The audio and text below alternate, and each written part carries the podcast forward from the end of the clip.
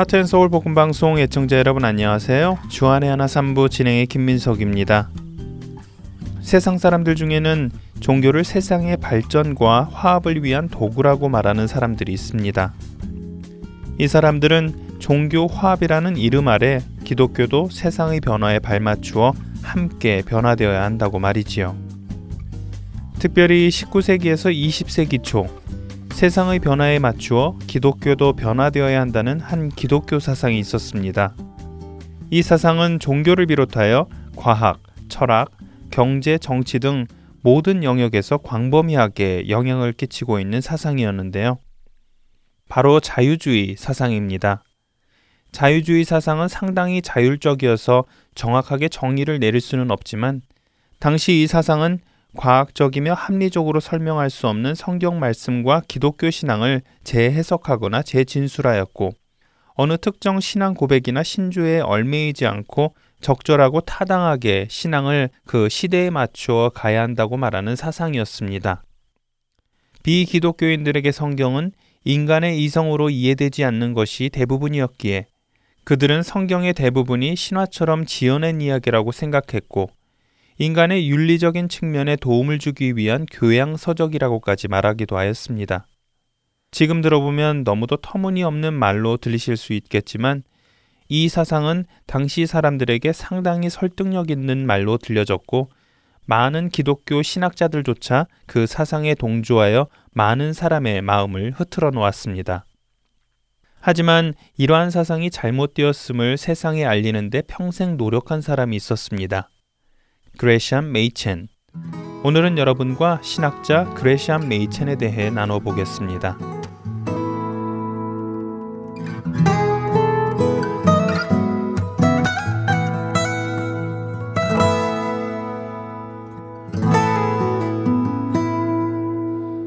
주님 하늘 문을 열어 당신의 보좌를 보이시고 주옷자락 가득한 임재 가운데 찬양하게 하소서.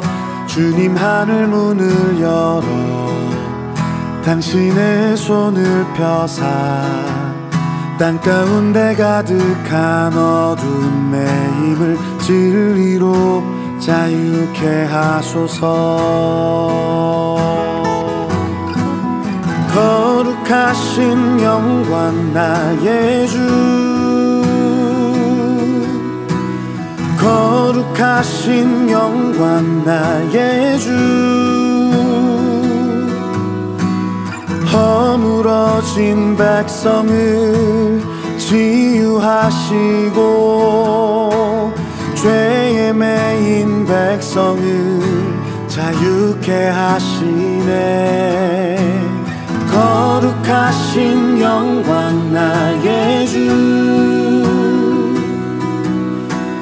거룩하신 영광 나의 주.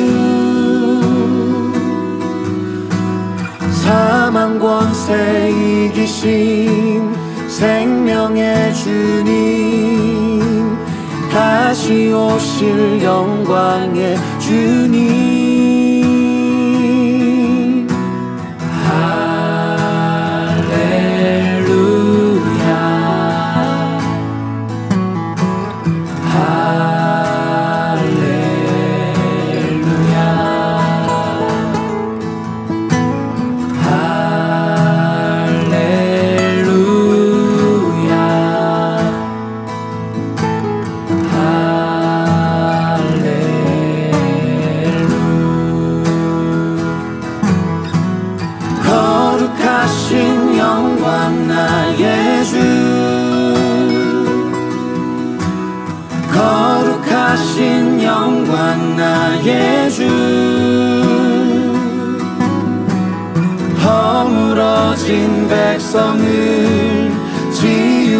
하시고 죄에 매인 백성을 자유케 하시네. 거룩하신 영광 나의 주 거룩하신 영광 나의 주 사망 권세 이기신 생명의 주님 다시 오실 영광의 주님.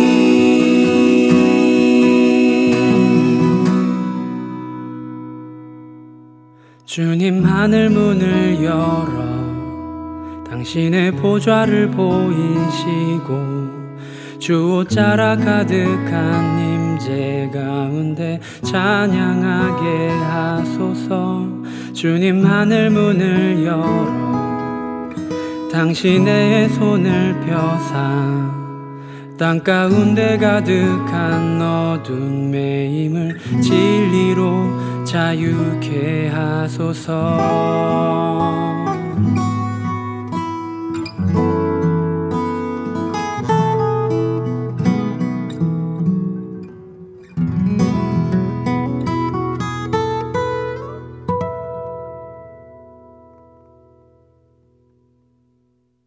그레시안 메이체는 기독교가 어떤 열망이나 훈계를 위해 세워진 종교가 아니라 예수 그리스도의 탄생과 생애, 그리고 죽음과 부활을 통해 그리스도인들이 구원을 얻게 된 것이라는 성경의 말씀이 객관적인 사실 위에 쓰여진 것임을 확신한 사람이었는데요. 그는 말합니다. 성경을 깊이 알기 위해서는 먼저 역사가가 되어야 합니다. 왜냐하면 성경 전체의 핵심과 중심은 역사적 사실과 일치하기 때문이지요. 성경에 쓰여진 모든 사건들은 역사의 틀에 완벽히 맞아 들어갈 뿐만 아니라 역사의 절정으로 인도합니다. 성경은 사실을 근거로 한 사건들의 기록입니다. 라고요. 이처럼 그레시암은 기독교가 당시의 자유주의 사상이 주장하는 것과는 반대로 역사적, 과학적 개념으로 증명될 수 있음을 강조하던 사람이었습니다. 그레시암 메이첸은 1881년 7월 미국 메릴랜드주 발티모어에서 변호사인 아버지 아서 웹스터 메이첸과 어머니 메리 그레시암 메이첸 사이에서 삼형제 중 둘째 아들로 태어났습니다.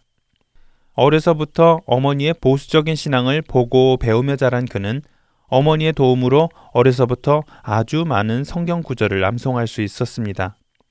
특히 그는 라틴어와 헬라어에 관심이 많아 이 두 언어의 실력이 아주 뛰어났다고 하는데요. 이런 그레샴은 존스 홉킨스 대학을 수석으로 졸업하고 바질 길러슬리브 교수와 함께 고전어를 연구하면서 시카고 대학에서 국제법까지 공부합니다. 하지만 자신이 공부하는 것에 만족을 느끼지 못한 그는 하나님께서 자신을 어떻게 인도하실지 기대하며 프린스톤 신학교로 옮겨가지요. 1902년 9월에 프린스톤 신학교에 입학한 그는 보수 신앙을 가진 워필드 교수와 함께 성경을 공부하였고 1904년에는 문학 석사, 1905년에는 신학사 학위를 받게 됩니다. 그 후 그레샴은 곧바로 독일로 가서 신학을 더 공부하게 되는데요. 독일에서 그는 자유주의 신학을 접하게 되면서 그 신학의 매력에 빠지게 됩니다. 그리고 그 매력은 곧 그에게 신앙에 대한 많은 갈등을 갖게 만들지요. 독일에서 신학 공부를 마치고 미국으로 귀국한 그는 자신이 공부하던 프린스턴 신학교로 돌아와 헬라어와 신약 성경을 가르치게 됩니다. 독일 유학 시절에 생긴 신앙 갈등이 여전히 해결되지 않아 8년간 목사 안수를 거부하기도 하였습니다. 하지만 어린 시절 어머니의 도움으로 많은 성경 구절을 암송하고 있던 그는 말씀을 읽으면 읽을수록 자유주의 신학이 잘못된 신앙임을 깨닫게 되고 그리하여 다시 신앙의 정체성을 찾게 되는데요. 그 후 그는 자유주의 신학이 잘못된 사상임을 밝히는데 많은 노력을 하게 됩니다. 인본주의에 갇혀 하나님의 말씀인 성경을 무시하는 자유주의 신학자들에게 그들이 주장하는 것이 잘못된 것임을 강력히 반증해 나가기 시작하지요. 그레샴은 이를 위해 독일로 다시 건너가 성경을 비평하는 자유주의 신학을 연구하기 시작하였고 제1차 세계대전의 폐허와 비참함을 통해 인간의 힘으로 모든 것을 조절할 수 있다는 자유주의 이상론이 잘못된 사상임을 주장하였습니다. 이런 그의 행보에 자유주의 신학 측의 공격도 만만치 않았습니다. 진화론과 현대 문명의 도전 앞에 많은 교회와 신학교들이 자유주의를 수용하고 있었기에 그는 평생 그들과 외로운 싸움을 감당했어야 했습니다.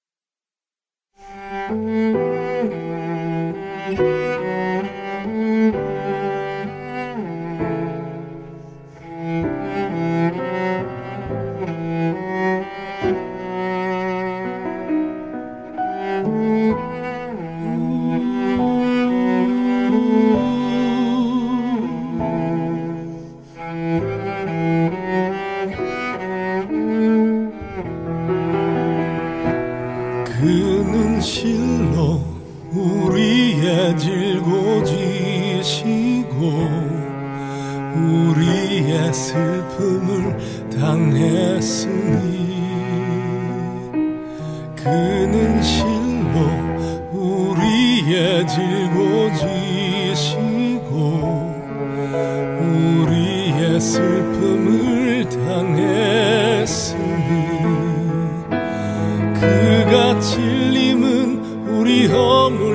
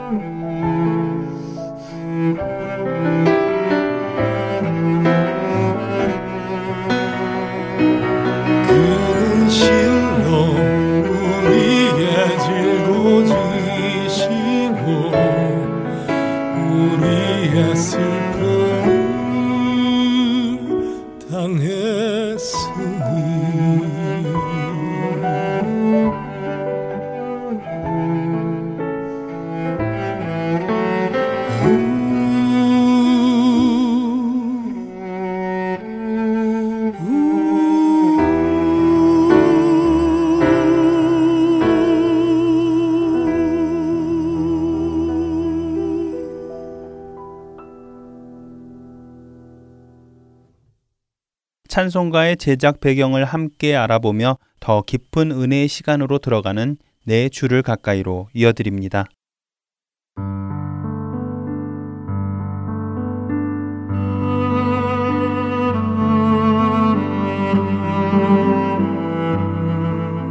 여러분 안녕하세요.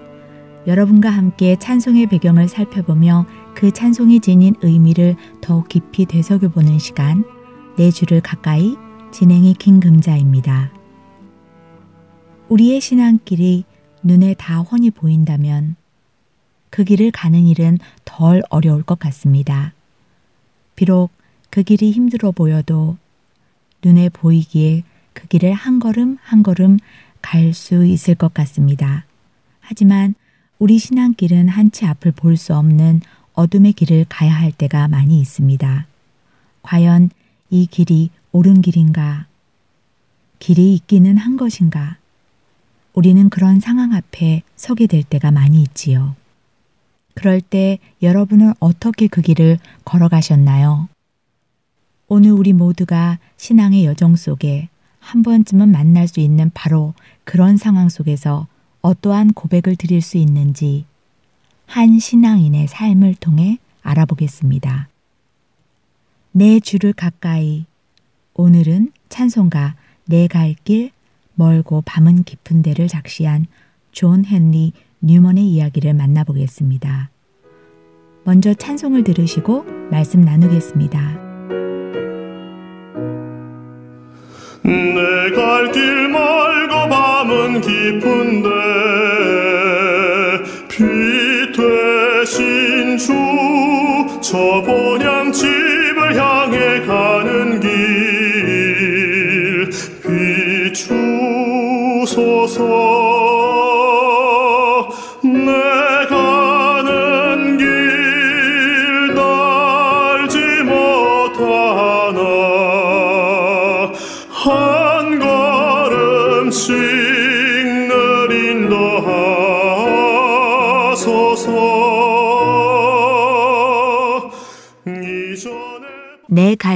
멀고 밤은 깊은 데를 작시한 존 헨리 뉴먼은 1801년 영국의 런던에서 태어나고 자란 목사였습니다. 그는 영국 정부가 교회의 치리에 직접 간섭하는 것에 대항하는 운동인 옥스포드 운동의 지도자로 활동하고 있었습니다. 국가가 교회에 간섭하는 것에 대항하며 교회의 독립성을 주장하던 그는 많이 지쳐갔고 결국 1833년 질병까지 얻어 요양을 해야 하는 상황에 이르게 되었지요.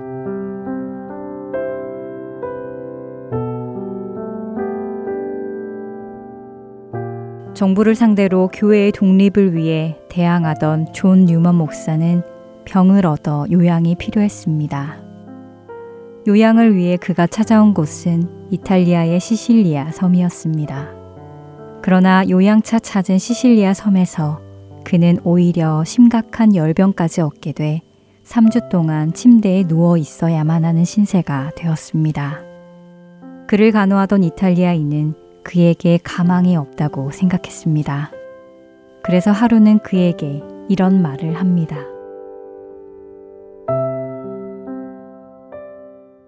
뉴먼 목사님, 미안한 말이지만 제가 볼 때 다시 회복되기는 힘들어 보입니다. 그러니 아직 정신이 있을 때 유서라도 남겨놓는 것이 좋을 것 같습니다. 그런 말을 하는 간호사에게 뉴먼 목사는 이렇게 대답합니다. 솔직히 이야기해 주어서 고맙습니다. 하지만 하나님께서는 제가 영국에서 해야 할 일을 계획하고 계시기 때문에 저는, 저는 아직 죽지 않습니다. 늘 마음이 완고하고 교만한 저를 낮추시기 위해 그 일을 하시기 전에 이 열병으로 저를 징계하고 계시는 것입니다. 주의 징계가 끝나면 저는 곧 괜찮아질 것입니다.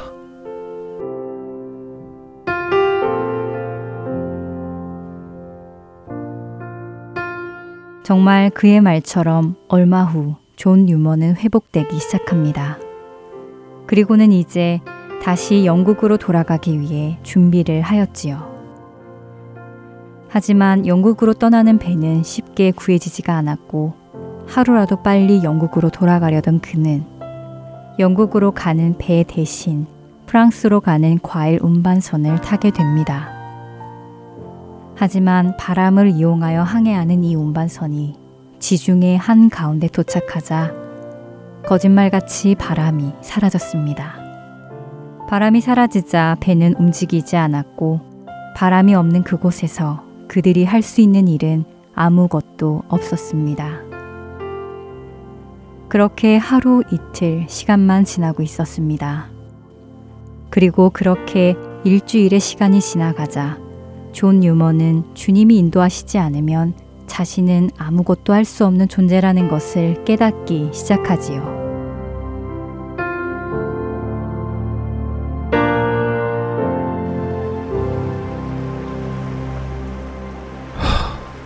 이러다 바다 한가운데서 아무것도 하지 못하고 죽을 수도 있겠구나.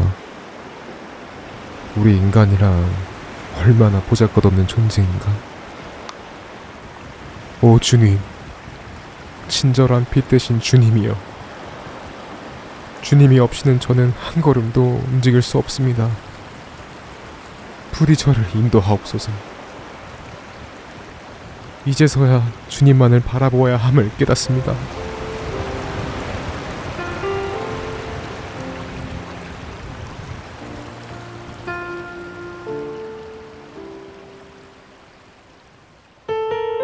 무릎을 꿇고 자신의 연약함을 고백하며 하나님의 인도하심을 구하던 그의 마음 속에 순간 시편 말씀이 떠올랐습니다. 이에 그들이 그 환난 중에 여호와께 부르짖음에 그들의 고통에서 구원하시되 흑암과 사망의 그늘에서 인도하여 내시고 그들의 얼거맨 줄을 끊으셨도다. 라는 시편 107편 13절과 14절의 말씀이었습니다. 존 뉴먼은 그동안 스스로 사역하려 했던 교만함을 회개하며 한 걸음 한 걸음 주님께서 친히 인도해 주시기를 간구하며 글을 써 내려 갑니다.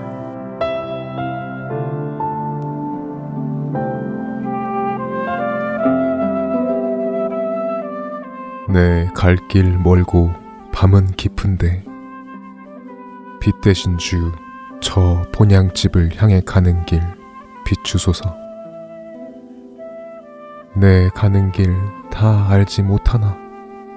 한 걸음씩 늘 인도하소서. 이전에 방탕하게 지낼 때 교만하여 맘대로 고집하던 이 죄인 사소서. 내 지은 죄 다 기억 마시고 주 뜻대로 늘 주장하소서. 이전에 나를 인도하신 주 장래에도 내 앞에 험산 준영 만날 때 도우소서. 밤 지나고 저 밝은 아침에 기쁨으로 내 주를 만나리.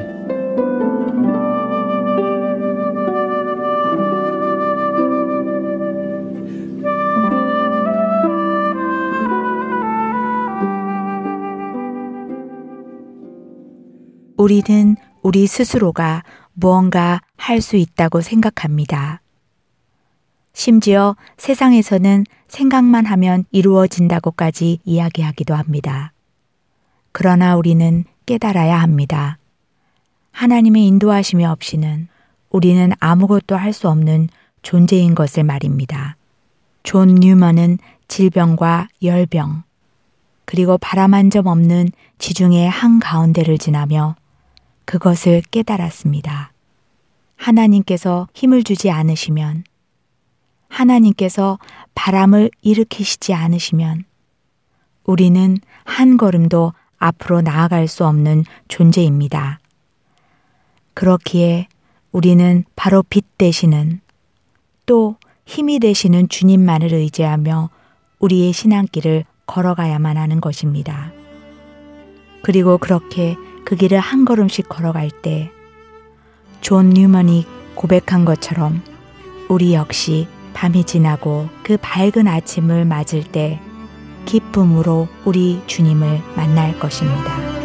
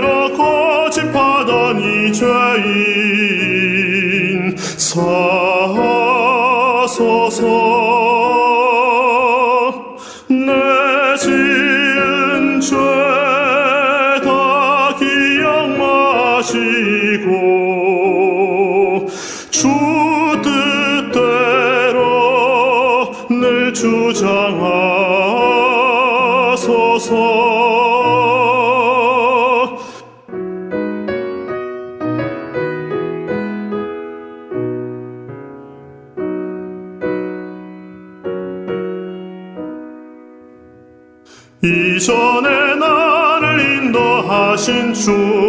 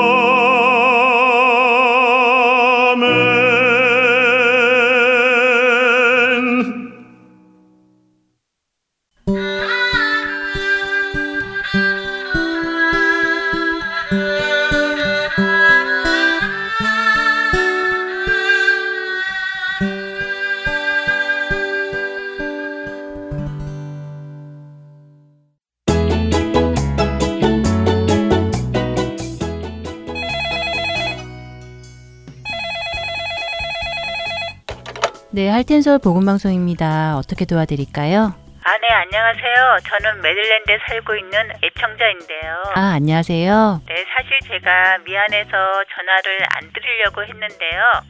근데 벌써 2주 동안 방송을 못 들었어요. 어, 왜요? 글쎄 2주 전에는 CD가 부서져서 와서 못 듣고요. 이번 주는 아직도 CD가 배달이 안 되고 있네요. 아, 그러세요. 아유, 저런 속상하시겠어요. 어, 요즘 연말이라서 우편물이 많아진 관계로 어, 우체국에서 CD 배송에 문제가 많이 생기네요. 음, 양해 부탁드릴게요. 저희가 바로 다시 보내드리겠습니다. 주소를 좀 불러봐 주시겠어요? 네, 감사합니다. 저희 집 주소는요.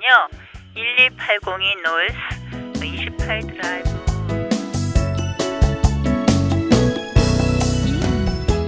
매년 연말 연시에는 많아진 우편물로 인해 CD 배송에 종종 문제가 생깁니다. CD 배송이 원활히 이루어지도록 여러분들의 기도를 부탁드리며 혹시 파손된 CD를 받으셨거나 받지 못하신 경우가 생기시면 망설이지 마시고 연락을 주시기 바랍니다. 다시 보내드리겠습니다. 사무실 전화번호는 602-866-8999입니다.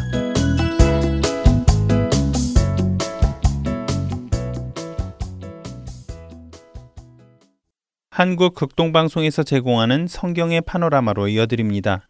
오늘은 알렉산더 대왕과 헬라 문화, 헬라 문화와 하시딤에 대해 이야기를 나눠주십니다.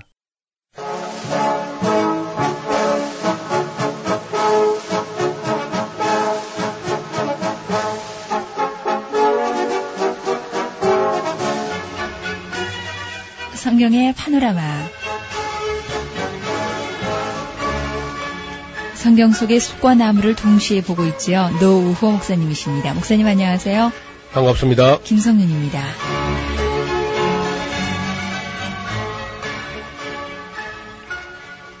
네, 오늘 우리 마카비 혁명에 대해서 간략하게 저 설명을 드리려고 합니다.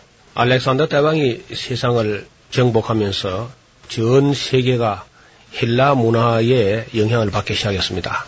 그 중에는 이제 팔레스타인 지방도 예외가 아니었죠. 그 대표적으로 헬레니즘의 그 꽃을 피운 도시는 아프리카의 그 알렉산드리아였는데요. 알렉산드의 수명이 아주 짧았지만은 그가 전파한 헬라 문화는 아주 상당히 오래도록 지속되었습니다. 네. 애굽과 시리아가 이제 150년 전쟁을 치르면서도 여전히 두 나라 다 문화는 헬라 문화였어요. 네. 그리스 본토에서는 오히려 헬라 문화가 침체 국면에 접어들고 있었는데 알렉산드리아와 버가모 지방 어, 이런 데서는 아주 헬라 문화가 꽃을 피우게 된 것입니다. 어떤 특색을 가지고 있지? 예, 헬라, 헬라 문화. 문화의 이제 특색을 우리 한번 살펴봅시다. 첫째는 이제 공회당을 비롯해서 아름다운 건축을 하는데요. 건축물이 아주 이제 헬라 문화에 의해서 아주 어, 규모 있게 지어졌고 또 이 신체를 수련하는 연무장, 체육관 같은 것이 지금도 우리가 뭐 체육관 같은 거 있지요. 그럼요. 어, 그런데 그것이 바로 그 헬라 시대에 이제 시작합니다. 우리가 보통 뭐 지금 우리 사회에서는 여성들의 육체의 아름다움을 노래합니다만은 헬라인들은요 남성미, 남성들의 그 우람하고 아름다운 육체미에 대해서 아주 관심을 가졌던 그런 사람들입니다. 그 남자들이 몸을 다 드러나다시피 하고 이제 기연기를 하는 거 우리가 보면 그 뭐 그레코 로망형 그 레슬링 같은 거 있잖아요. 그 옛날에도 다 있던 거예요, 그게 그때부터. 그 그리스형하고 로마형하고 한때 붙어서 그레코 로마형을 만들었는데 그 유대인들이 볼 때는 아주 그 망측한 일이었습니다. 경건한 유대인들이 볼 때 남자가 몸을 다 드러내 가지고 그리고 이제 경기한답시고 하는 것은 아주 그 망측스러운 그런 어, 경건치 못한 그런 네. 모습이었지만 이거 이제 유대 문화 가운데 막 파고드는 거죠. 그 다음에 이제 민중이 함께 즐기는 노천 극장이 여러 곳에 발견되는데 어, 그때 건설된 게 많지요. 그 다음에 이제 자유로운 그 사유, 이 생각을 어떤 에, 종교의 틀에 그저 고정되지 아니하고 폐쇄되지 않고 자유로운 그 사유, 그, 이 생각할 수 있는 그 사유, 그 다음에 이제 발표가 있는 의견을 서로 뭐 자기 철학을 막 발표할 수 있는 이런 문화를 통해서 국민의 교양을 높여갈 수 있었죠. 그 다음에 이제 그리스식의 의상을 즐겨 입는 것이었습니다. 그리고 이제 그리스어를 사용하는 사람이 앞선 사람으로 인정되었고요. 그 다음에 이제 그리스의 어느 철학파에 속했다는 것이 이제 소속감이 아주 자긍심을 높여주는 그런 문화죠. 여러 신들이 많아가지고 신화인지 뭐 민화인지 알 수 없는 그 복잡한 신화 같은 이야기를 이제 하게 되고 그러면서 그런 것을 잘 해야 이제 헬라 문화에 젖은 사람이 그야말로 문화인이다 아니면 깬 사람이다 이렇게 인정받는 이런 것입니다. 이러한 그리스 문화는 전적으로 이제 나쁘다고 할 수도 없고요. 그렇다고 또다 옳으냐면 옳지도 않아요. 지금 우리가 기독교인 기- 신학적인 입장에 볼 때는 다 나쁜 것도 아니고 그렇다고 다 옳은 것도 아니었습니다. 개방적인 사고 방식으로서 자유 시민의 기상을 길러나가는 풍속이었는데 이것이 이제 어떠면은 오늘날 서구 시민 사회, 시민 문화를 길러냈고 백성들, 일반 백성들의 의식을 깨게 하는 데는 상당히 도움이 됐다고 봅니다. 헬라 문화가 가는 곳마다 서민 대중들도 상당히 문화적으로 어, 눈이 떠있는 그런 모습이었죠. 이러한 사상이 유대인들에게도 이제 상당한 영향을 미치게 된 것입니다.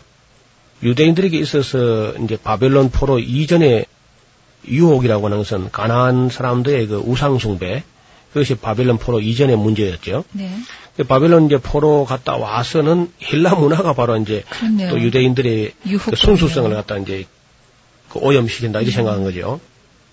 포로 귀환 시에 돌아온 그 숫자는 약 10만 명 안팎이었는데 나머지 유대인들은 전 세계에 막 흩어져 버렸거든요. 그러니까 북왕국 이스라엘이 BC 721년에 망했을 때 그는 뭐 한라와 고산, 하볼, 하숫가, 미대 여러 어, 도시에 다 흩어버렸다고 하는데 그때 이제 흩어져 버렸고 그 다음에 유대인들도 이제 바빌론에서 안 돌아온 사람들은 바벨론에 있다가 바벨론이 망하고 미대 페르시아 시대를 지나고 힐라 시대를 지나면서 온 세계 유대인들이 막 흩어집니다. 네. 그 짧은 시간 내에 유대인들만큼 온 세계에 많이 흩어진 민족이 없을 거예요. 우리나라 사람도 지금 세계적으로 많이 그 흩어져 있는 편인데 유대인들은 아마 아주 유명한 민족이죠. 흩어져 살기로.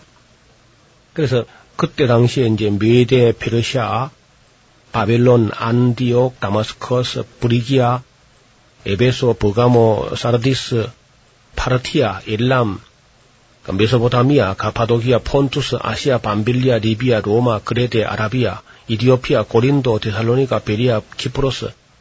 이 전체 어디를 가도 유대인들이 집단촌이 있는 겁니다. 상당하네요. 예, 그러니까 이제 그 유대인들이 모이면은 다섯 가정 이상만 한 도시에 살아도 반드시 시나고게라고 하는 그 회당을 만들어요.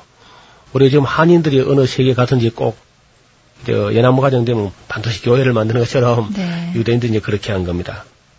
그 해당에서는 민족 교육을 해 가면서 또 현지 문화에 동화되기도 하고 헬라 문화의 유혹을 받기도 하고 이제 하는데 그때 이제 알렉산드리아 쪽에서도 이제 상당한 유대인들이 살고 있었습니다. 거기에서 그 유명한 구약 성경을 헬라어로 번역한 그 70인역이라는 말 들어보셨죠? 예. 70인역, septuagin트라 그러는데요. 70인역이라는 것은 그 알렉산드리아에 있는 유대인들을 위해서 알렉산드리아에 있는 유대인들 이미 헬라어를 쓰고 있습니다. 그래서 네. 히브리어로 되어 있는 모국어로 된 성경을 읽기가 어려워요. 음. 그래서 오히려 이제 헬라어로, 헬라어로 구약을 번역한 건데. 아주 유명한 책입니다. 그. 음. 오늘 성경 연구에도 이제 72년은 매우 중요한 위치를 차지하는데 모세 5경은 아마도 한 BC 250년경에 이미 번역을 했던 것으로 전해집니다. 이어서 구약 성경 전체가 다 번역되었고 외경들까지도 번역을 했습니다. 그 사본 가운데 한 부가 그 유명한 알렉산드리아 도서관에 이때는 애구방 돌레미 필라델푸스라는 사람이 통치하는 그런 시대였는데 그는 예술 애호가로서도 이름을 떨친 계몽된 그런 통치자였죠. 고대 왕국의 어떤 그런 폐쇄적인 사람이 아니고 애굽 사람이면서 헬라 문화의 아주 진취적인 기상에 그 매료되어 가지고 그 책이라든지 어떤 문화에 대해서 상당히 관용하는 그런 정책을 썼습니다. 네. 그의 통치 기간 중에 세계사의 그 불가사이라고 하는 알렉산드리아 대도서관이 개관되었다고 합니다. 애굽의 역사를 보통 30왕조로 어, 구분하여 정리하는데 그 마네토의 대역사책에도 바로 프톨레미 필라델푸스를 어, 위한 것이라고 합니다.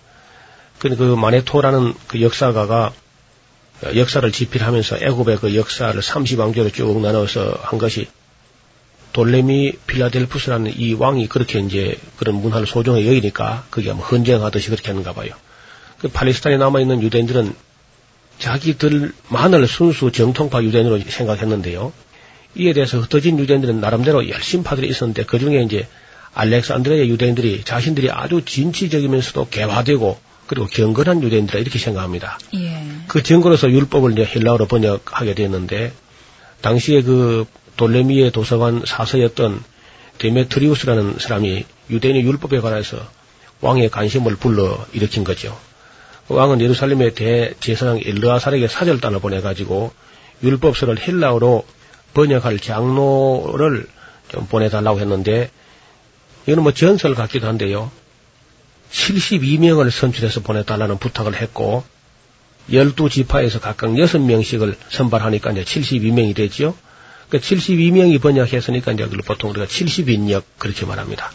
유대교의 이제 학자들 중에서 성경을 디브리어도 정통하고 헬라어도 정통한 그런 사람 72명을 보내달라고 이제 했는데 그 애굽에서 이제 파라오 섬에 보내져 가지고 전설에 의하면은 72명이 72일 동안 걸쳐서 번역을 했는데 네, 어떻게 했어요? 예, 72개의 각각 별실에서 따로따로 번역했는데 72일 후에 72개의 번역을 대조해 보더니 완전히 일치했다. 우와. 그런 그 전설 같은 좀 믿기가 상당히 어렵습니다만 어떻든 전설은 그런 전설이 전해집니다. 예. 그러나 확실한 것은 그때 당시에 헬라어로 번역했다는 것은 굉장한 일입니다. 그 히브리어를 말이죠. 그래서 그야말로 성경이 세계적인 책으로 될 수 있는 토대를 마련한 거죠. 70인역이 나왔다는 것은. 그것은 히브리어로만 되어 있던 성경이 다른 나라 말로 번역된 효시라고 할 수 있겠습니다. 네. 어떤 사람들이 이제 그런 뭐 그 번역된 그 70인역에 대해서도 영감서를 적용하려고 아마 그런 전설을 만들었지 않나 이렇게 볼 수 있습니다. 어떻든 그 시대에 이러한 번역 문학이 시도된 것은 하나님의 섭리였다는 사실은 의심의 여지가 없습니다. 그러나 후대 연구에 의하면은 70인역의 그 어투가 그 당시 애굽에 있었던 유대인들의 작품이라는 그 주장이 오히려 지배적입니다. 그러니까 뭐 팔레스타인에서 72인을 보내준 게 아니고 애굽에 있던 사람들이 번역했다. 이런 학설도 만만치가 않습니다. 번역판이 그야말로 이제 알렉산드리아에서 영향을 끼치기 시작된 것이죠. 이로 말미암아서 어떤 면에서는 선교가 아주 쉬웠다는 겁니다. 바울이라든지 신약 시대의 초창기에 온 세계로 나가서 복음을 전하던 사람들이 히브리어로 가져간 게 아니고 거의 다 헬라어로 된 구약 성경, 아직 신약 성경이 완성이 안 됐을 때 말이죠. 사도 네. 시대, 족사도 시대 이럴 때 신약 성경이 완성되지 않았을 때는 거의 이 70인역 헬라어로 된 이 구약 성경 번역 이것을 가지고 활용했습니다. 우리 신약 성경에 보면 가끔 구약을 인용했는데 정확하게 구약 우리 성경과 똑같지 않은 부분이 많이 있어요. 예. 그는 이제 히브리어를 헬라어로 번역한 것을 다시 한 번 더 우리말로 번역하니까 조금 차이가 납니다. 뜻 전체는 똑같지만은 말은 상당히 많이 달라져 있는 모습을 볼 수 있습니다. 그래서 대개 이제 70인역을 가지고 어, 신약 성경에 인용한 구절들은 지금 현재 우리가 읽는 구약 성경 히브리어를 바로 번역한 거하고는 상당히 차이가 있지만은 내용에 있어서는 큰 뜻의 차이가 없어도 그 어법에서는 상당히 차이가 있습니다. 이럴 때 이제 헬레니즘의 화려하고 찬란한 문화에 쉽게 동화되는 사람들도 있고 어떤 사람들은 이제 전통 문화만 고집하는 사람도 있잖아요. 지금도 예. 뭐 보수 혁신 늘 그렇게 갈등하는 것처럼 그때는 이제 마찬가지였습니다. 헬라 문화가 이제 팔레스타인 땅에 막 이렇게 막 밀려 들어오니까요. 네. 그 환영하는 어떤 신 세대가 있는가 하면은 아주 뭐 거부하는 그런 어른들이 또 있거든요. 그래서 반나체의 모습으로 경기에 임하는 그런 모습을 아주 혐오하면서 경건을 지키려고 하는 그런 하시딤이라고 하는 사람도 있었습니다. 지금도 있습니다. 그 하시딤 아주 음. 경건주의자.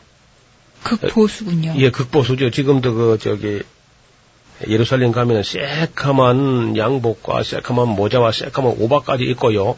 여름에도 겨울에도 그렇게 뭐 옆도 돌아보지 않는 그리고 이제 수염 양쪽에 있는 그 귀 옆에 있는 머리를 이렇게 깎지 않고 이막 그런 거죠 무릎팍까지 내려온 걸 막 너무 기니까 이걸 돌돌 말아가지고 이상한 모습을 하고 있는 그런 유대인들이 있습니다. 그 하시디임들은 뭐 인간 풍조가 아무리 바뀌어도 절대로 자기들 신앙과 풍속을 바꾸지 않는 그런 사람들인데, 자, 이 이제 갈등이 생기는 겁니다. 보수와 그 다음에 이제 이 진보적인 그런 기상을 가진 사람들이 갈등을 일으키는 것이죠.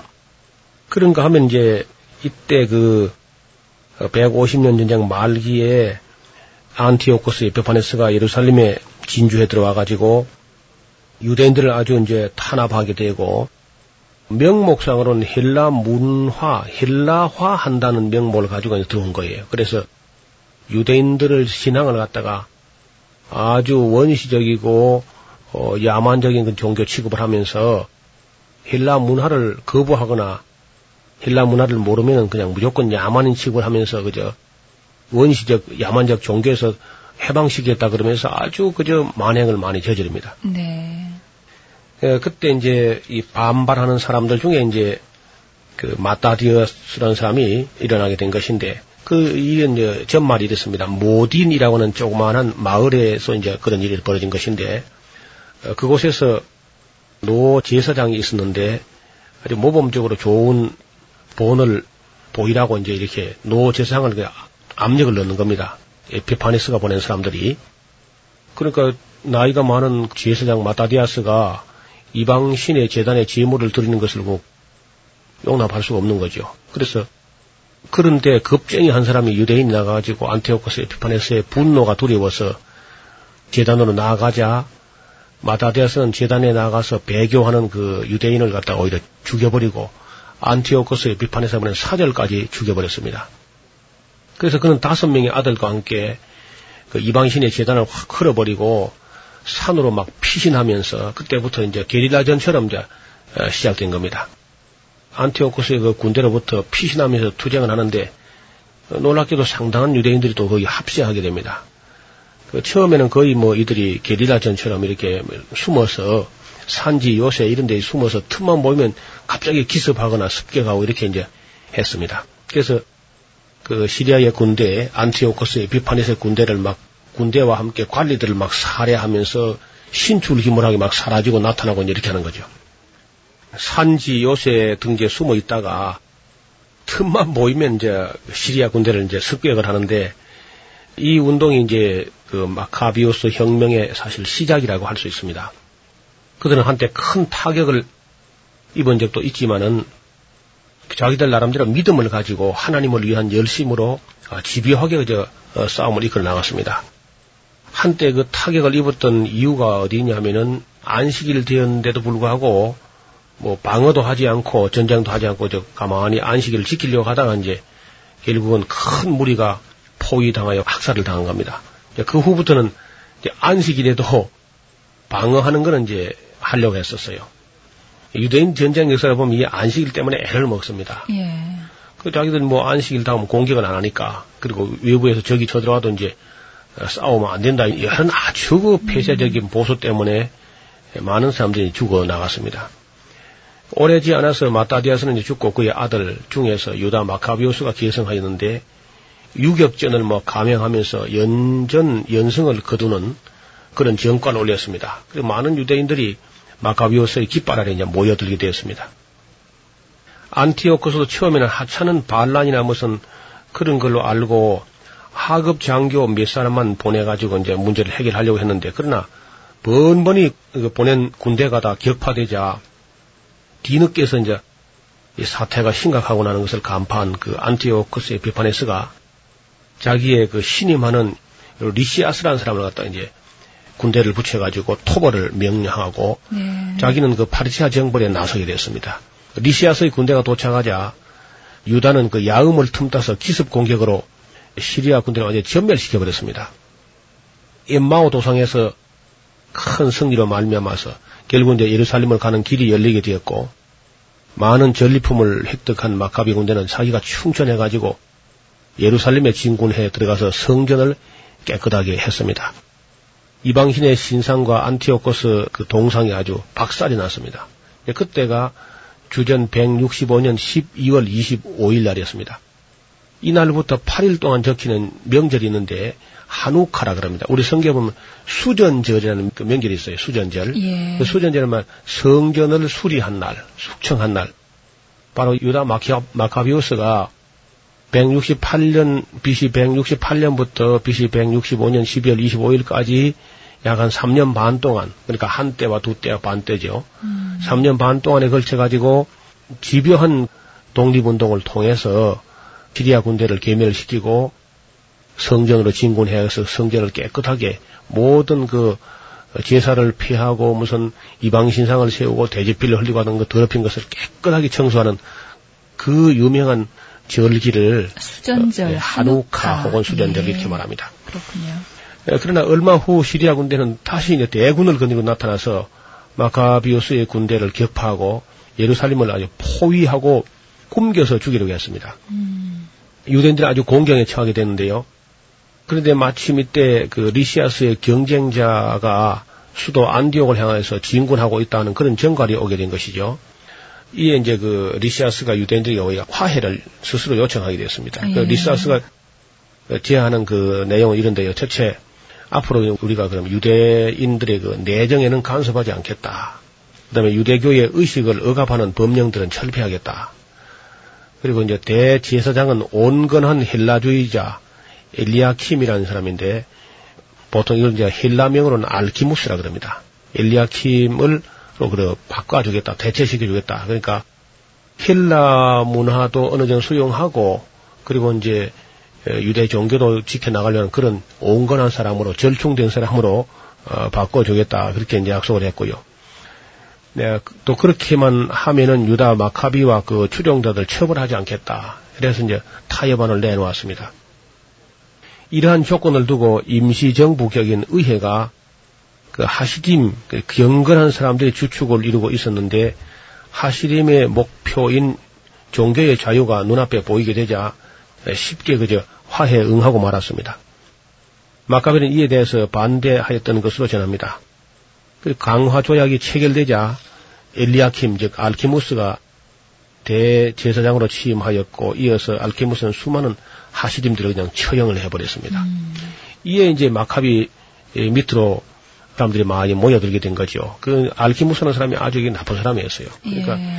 그 자기가 이제 재상되면은 그 싸움 없이 평화를 유지하려고 했던 건데 반대로 독립운동을 하던 사람을 막 처형을 해버리니까 음. 지난번에 그 이런 화해에 대해서 부정적인 시간을 갖고 있던 마카비우스 앞으로 이게 진짜였구나 하면서 사람들이 막 모여들게 된 겁니다. 그런데 리시아스는 다시 반격에 또 돌입하게 되었고 마침내 유다 마카비스는 전사하고 말았습니다. 그 마카비우스는 원래 이름이 아니고요. 이름은 유다였었고 마카비우스라는 말은 철퇴라 그럽니다. 철퇴.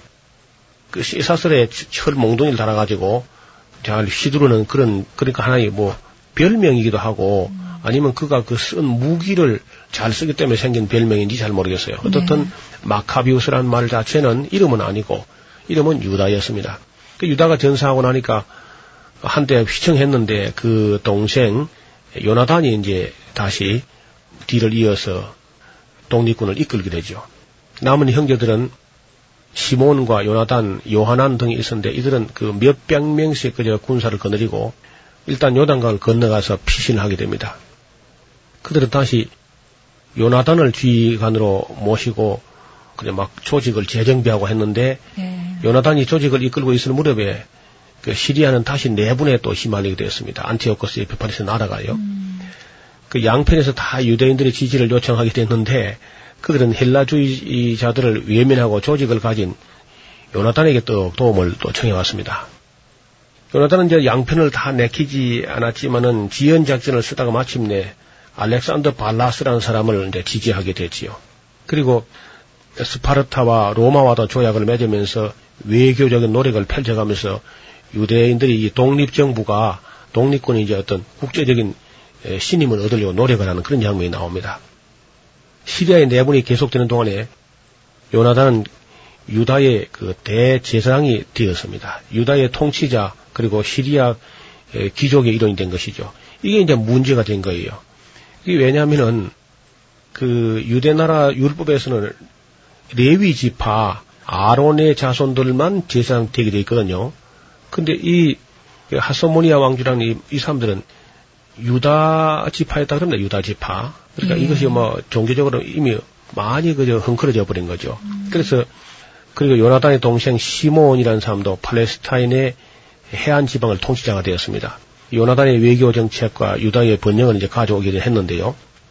얼마 안 가서 요나단이 죽고 시몬이 또 대제사장이 되었습니다. 이때 시몬도 이제 고령의 노인이었는데 시리아는 다시 내분에 휘말리게 됐고 데메트리우스 2세라는 사람이 있었는데 이 사람을 지지하는 파와 트리폰을 지지하는 파가 또 세력을 다투게 되었습니다. 그러니까 남의 나라 그 분파에 유대인들이 또 이쪽 저쪽으로 갈라져 가지고 막 휘말리는 그러니까 결국은 이제 이 중간사 시대에 주변 나라의 영향을 받으면서 이스라엘 나라가 결국 점점 더 어려워집니다. 힘이 여기도 분산되고. 네. 그러니까 알렉산더가 다스릴 때는 알렉산더에 가서 이제 거기서 무슨 아부하는 사람이 생기는가 하면은 또 이제 알렉산더 죽고 나니까 애굽에 가서 아부하는 사람이 있고 또 시리아에 가서 아부하는 사람이 있는데 시리아에서 또 그 안에 내분이 네 났는데 내분 네 나가지고 이쪽 편을 또 지지하는 사람 저쪽 편 지지하는 사람이 해가지고 외부에서 이, 그 생긴 일들이 전부 이 작은 이스라엘 나라에 다 영향을 미치면서 결국은 이스라엘 나라는 4분 5열로 되는 거죠. 그래서 시몬이라든지 이런 사람들이 이제 왕으로서도 안 되겠고 제사장도 안 될 사람들이 되니까 거기에 대해서 반발하는 사람들이 나중에 이제 바리세파로 또 갈라져 나가게 됩니다. 그 바리세파라든지 사두개파라든지 에세네파라든지 이런 사람들이 전부 이제 그 어, 하스몬 왕가가 하는 일이 마땅치 않기 때문에 그게 반발하면서 이제 또다시 국론이 분열되면서 어, 유대인들은 그야말로 질이 멸렬하게 되는 그런 모습을 볼 수 있겠습니다. 다음 시간에 조금 더 연장하겠습니다. 성경 안의 진리 바르게 깨닫고 있습니다. 성경의 파노라마 지금까지 노우호 목사님이셨습니다. 목사님 고맙습니다. 감사합니다. 김성윤이었습니다.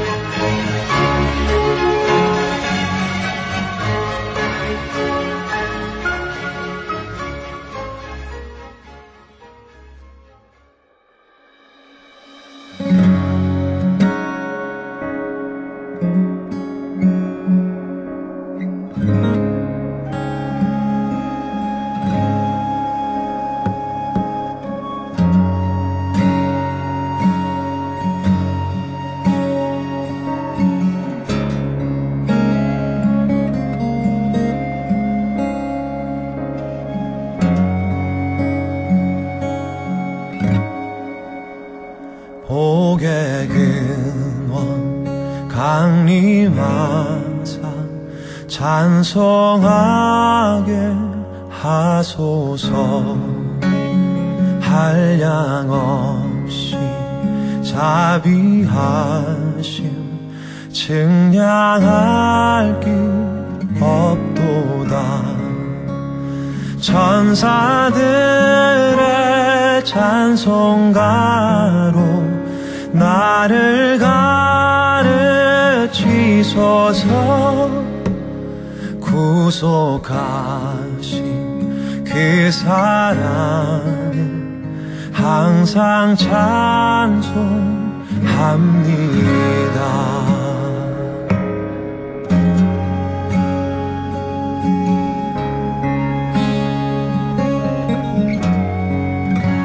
주의 크신 도움받아 이때까지 왔으니 이와 같이 전국에도 이르기를 바라네. 하나님의 품을 떠나 죄에 빠진 우리를 예수 하시려고 보혈 흘려 주셨네.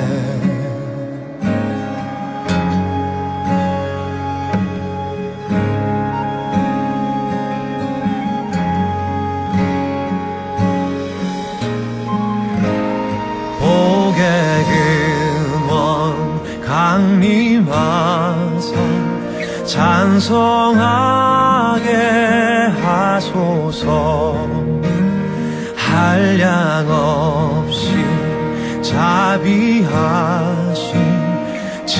증량할 길 없도다. 천사들의 찬송가로 나를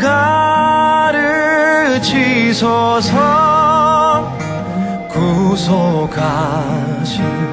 그 사랑을 항상 찬송합니다 천사들의 찬송가로 나를 가르치소서.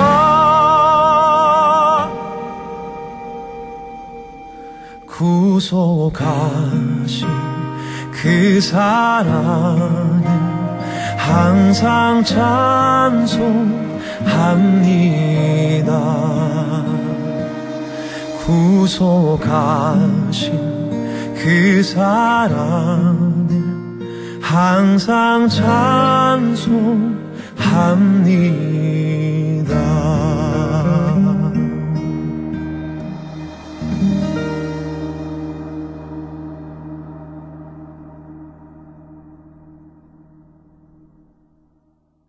애청자 여러분들과 한 기도 제목을 놓고 한 목소리로 기도하는 시간입니다.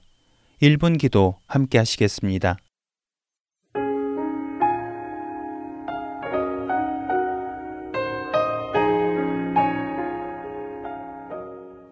하트앤 서울 복음방송 1분 기도 시간입니다. 오늘 이 시간은 일본을 위해 함께 기도하도록 하겠습니다. 가깝고도 먼 나라 일본. 겉으로는 전 세계에서 손꼽히는 경제 선진국이며 뛰어난 도덕 정신을 보여주는 나라이지만 그들의 영혼은 피폐하여 공허하기만 합니다. 피폐하고 공허한 그 영혼을 채우기 위해 수많은 게임과 음란물, 비정상적인 쾌락을 쫓는 온갖 오락물들을 만들어내는 일본. 그 일본은 기독교인이 1%가 되지 않습니다. 하나님께서는 그 아들 예수 그리스도를 일본인들을 위해서도 보내셨고 십자가에서 그 죄를 감당하게 하셨습니다. 우리가 우리의 죄를 사함받고 구원에 이르렀듯이 그들 역시 자신들의 죄를 사함받고 구원에 이르러야 할 것입니다. 할텐 서울 복음방송은 그 일의 씨앗을 심기 위해 지난 12월 31일부터 일본어로 제작된 방송 CD를 배포하고 있습니다. 방송을 통해 그리고 많은 선교사들을 통해 일본인들의 피폐하고 공허한 영혼 속에 예수 그리스도의 복음이 심겨지기를 함께 기도하겠습니다.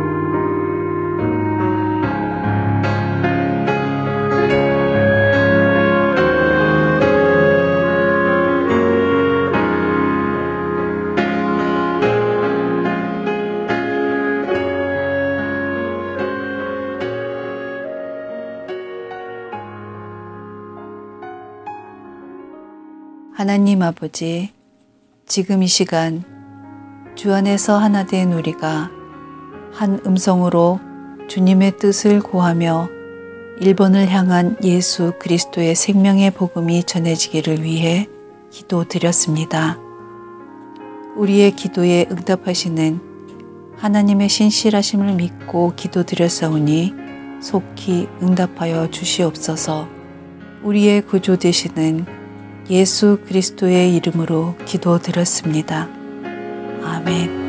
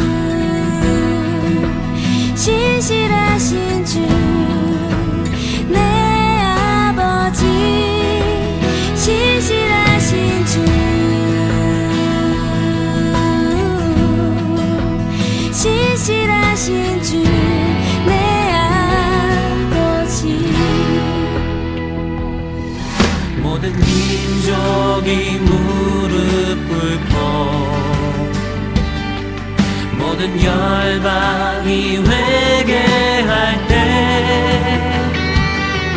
모든 죄를 용서하시는 신실하신 주 내 안.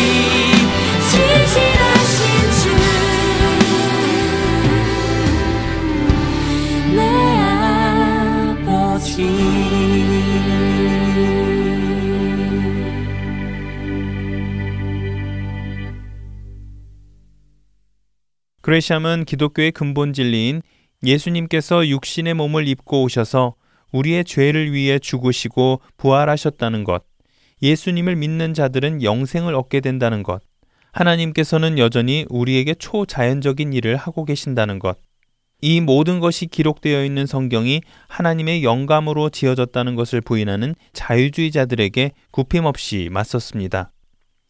그러나 그가 강의하고 있던 프린스턴 신학교 역시 1914년에 학장이 바뀌면서 자유주의에 영향을 받게 됩니다. 그는 이런 신학교의 변화를 가장 강력하게 비판하였지요. 그레샴은 1923년 기독교 자유주의라는 책을 출간하면서 자유주의의 모순을 밝혀나갔습니다. 이 일로 인해 자유주의를 신봉하는 사람들과의 관계는 매우 심각한 대립으로 이어졌고 그는 결국 교수 임용 취소라는 불이익까지 받게 되었습니다. 프린스턴 신학교에서 기독교의 근본적인 진리들을 가르칠 수 없다고 생각한 그레샴은 자신과 마음을 같이 하는 교수들, 학생들과 함께 새로운 신학교를 설립하게 됩니다. 또한 그는 올바른 선교에 대한 입장을 표명하기도 하였는데요. 선교사들은 선교사역 이전에 반드시 신앙 검증이 필요하다고 주장하였고, 선교는 물질보다 복음이 우선이 되어야 한다고 주장하였습니다. 이외에도 제3의 입장을 표명하는 신학자들은 아주 위험하다고 확실히 선을 그었습니다. 이런 그의 삶은 순탄하지 않았습니다.